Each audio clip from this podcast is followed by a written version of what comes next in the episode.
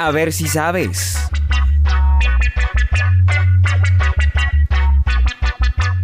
Muy bien amigos, bienvenidos. Mi nombre es Camilo Rodríguez Lucmi y en este programa compartiremos algunas curiosidades que tal vez desconocías. A ver si sabes.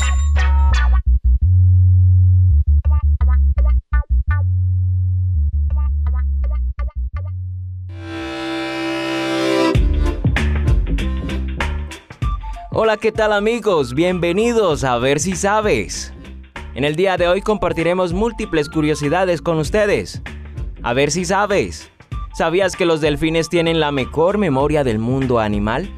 Por años se ha divulgado que los elefantes tienen muy buena memoria, ya que conociendo a alguien jamás lo olvidarán, al menos hasta su muerte. Pero lo cierto es que esto no es del todo un hecho comprobado. Así que después de las investigaciones de Jason Brook, un especialista en conducta animal en la Universidad de Chicago, el delfín desbanca al elefante, sí, como lo oyen, logrando recordar a otros delfines después de casi 20 años de separarse. Primero es necesario explicar que cada delfín tiene un silbido único. Este funciona como una tarjeta de presentación. Así se identifican y así pueden mantener lazos sociales estrechos. La nueva investigación muestra que los delfines tienen una memoria de hasta 20 años, más que cualquier especie distinta que las personas. Los estudios de Brook se basaron en los registros de los delfines en cautiverio, recopilando los datos de 43 delfines nariz de botella de 6 instalaciones en los Estados Unidos y las Bermudas. Pues estos delfines, aunque separados, se han conocido por los intercambios hechos entre los distintos centros. Y bueno, esas pruebas comenzaron utilizando grabaciones de un montón de silbidos desconocidos para los delfines en el estudio hasta que los sujetos se aburrieron y dejaron de inspeccionar el altavoz subacuático. En este punto, National Geographic registra que puso los silbidos de los viejos amigos de los delfines. Cuando los delfines oyeron estos silbidos familiares, pues se animaron y comenzaron a acercarse a los altavoces, a menudo silbando su propio nombre y esperando escuchar una respuesta. Esto sugiere que reconocieron a sus antiguos compañeros. Al parecer, según los comentarios de Brook, les encantó cooperar a los delfines. Algunos, por ejemplo, empezaron a silbar directamente hacia él como si pudieran entenderlos. Otros grupos de delfines jóvenes descarados nadaron hasta Brook y empezaron a silbar los nombres de los machos dominantes de su grupo, por orden de rango, tal vez sugiriendo a los nombres que querían oír. Esto dijo Brook. ¿Qué te parece? A ver si sabes. ¿Sabías que el Nautilus pompilius produce un gas que le permite mantenerse a flote correctamente? El Nautilus pompilius es una especie de molusco cepalópodo de la familia Nautilidae. Es la especie más conocida del nautilo. ¿Qué tiene de curioso este animal? Pues además se dice que es el fósil viviente. Así es, es bastante peculiar porque el cefalópodo actual no tiene una concha externa bien desarrollada. Los calamares y sepias tienen una concha interna poco desarrollada y los pulpos carecen de ella. Pero, ¿cómo le hace para mantenerse a flote correctamente? Para responder esa pregunta conviene conocer brevemente la estructura de su concha. Su concha se encuentra dividida por una serie de tabiques transversales vacíos, ya que el animal vive en la última cámara que está en contacto con el exterior. Y bueno, y aquí viene lo interesante. Existe un cordón visceral o sifúnculo que atraviesa todos los tabiques y que produce un gas que queda retenido en todas las cámaras que forman la concha. Esta es la forma en que se consigue una flotabilidad positiva. Esto es interesante teniendo en cuenta de que las cámaras están vacías. Si no fuera por ese gas, la estructura de su concha y el peso le ganaría y flotaría incorrectamente. ¿Qué te parece? A ver si sabes. ¿Sabías que las personas revisan su smartphone 150 veces al día? ¿Tienes un teléfono celular? Tal vez hasta estés leyendo este post o estés escuchando esto en un teléfono inteligente. De acuerdo a un estudio reciente, quienes poseen un smartphone prácticamente lo revisan cada 6 minutos y medio, como promedio, que en total en el transcurso de un día de 16 horas, sin contar las horas de sueño, las personas lo revisan unas 150 veces. ¿Lo haces tú también? Se encontró también que mirar el teléfono es la primera cosa que mucha gente hace cada día, ya que utilizan la función de alarma y también es lo último que ve. Los teléfonos se utilizan para navegar por internet y leer mensajes de correo electrónico, así como hacer llamadas y enviar mensajes de texto. Incluso las personas que no tienen un teléfono tan sofisticado con funciones básicas lo usan docena de veces al día, explica el Daily Mail. De acuerdo con el señor Anogen, considerado por la revista Forbes como la voz más influyente en la tecnología móvil, dijo que la gente hace, recibe o evita 22 llamadas al día, envía 23 mensajes de texto al día y revisa en el reloj 18 veces al día.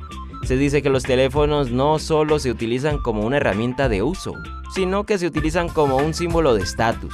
Conseguir móviles es similar a otras adicciones, como la compra compulsiva. ¿Qué piensas? ¿Lo revisas tantas veces? A ver si sabes. ¿Sabías que en la prueba del maratón se corren 42.195 metros? El nombre y la distancia que tienen su origen en la batalla de Maratón en el año 490 a.C., cuenta la leyenda que fue aproximadamente la distancia que recorrió Filipides para llegar a Atenas y anunciar la victoria ateniense, después de lo cual falleció por agotamiento.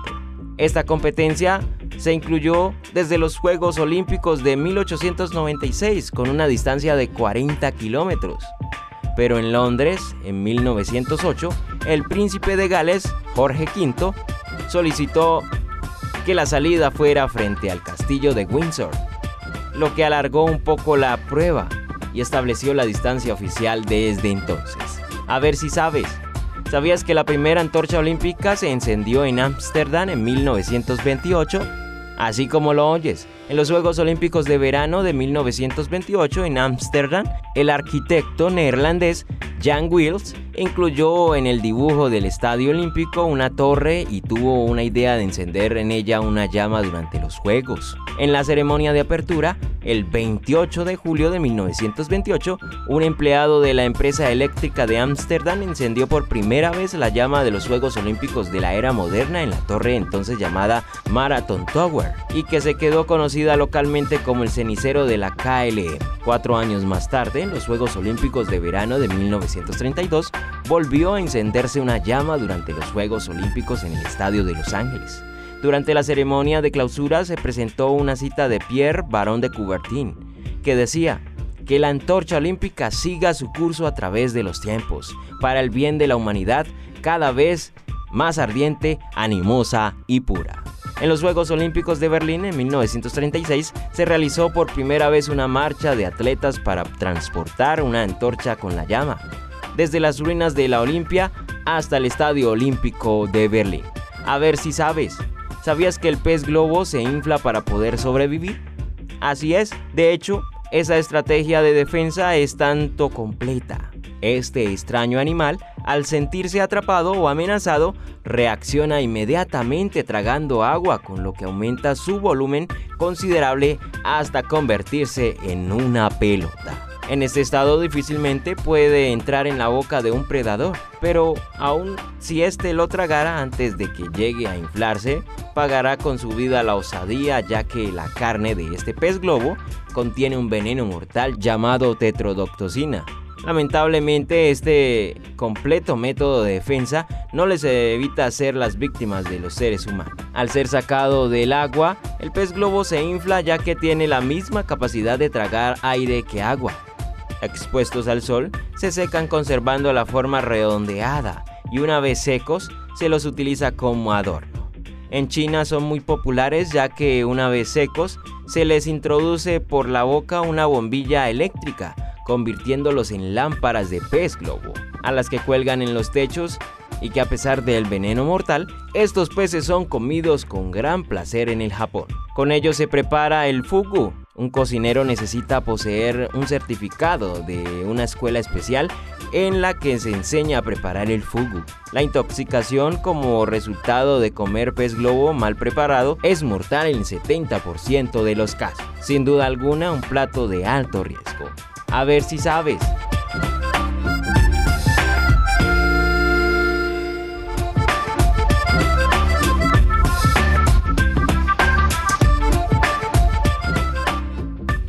Pregunta adicional. ¿Sabes cuál es la capital de Bahrein? Si dijiste Manama, es correcto.